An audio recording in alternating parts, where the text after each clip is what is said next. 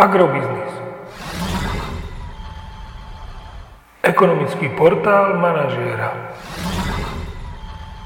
Prognóza cien agrokomodít pre 48. týždeň. Očakávané ceny plodín na burze Matif na konci 48. týždňa. Pšenica 285 až 295 eur za tonu, kukurica 235 až 247 eur za tonu, repka 635 až 670 eur za tonu.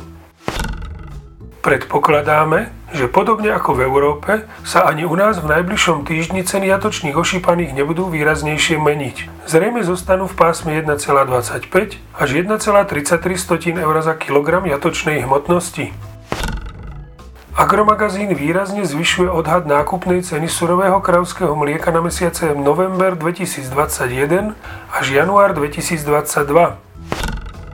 Ak sa cena ropy najbližší týždeň bude držať okolo hodnoty 70 až 73 dolárov za barel, ceny pohonných môd u nás by mohli postupne vo viacerých krokoch v priebehu dvoch týždňov klesnúť takmer o 6 eurocentov za liter.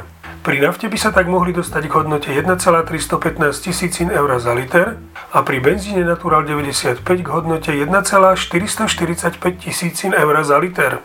Podrobnejšie informácie nájdete v aktuálnej prognóze na portáli Agrobiznis.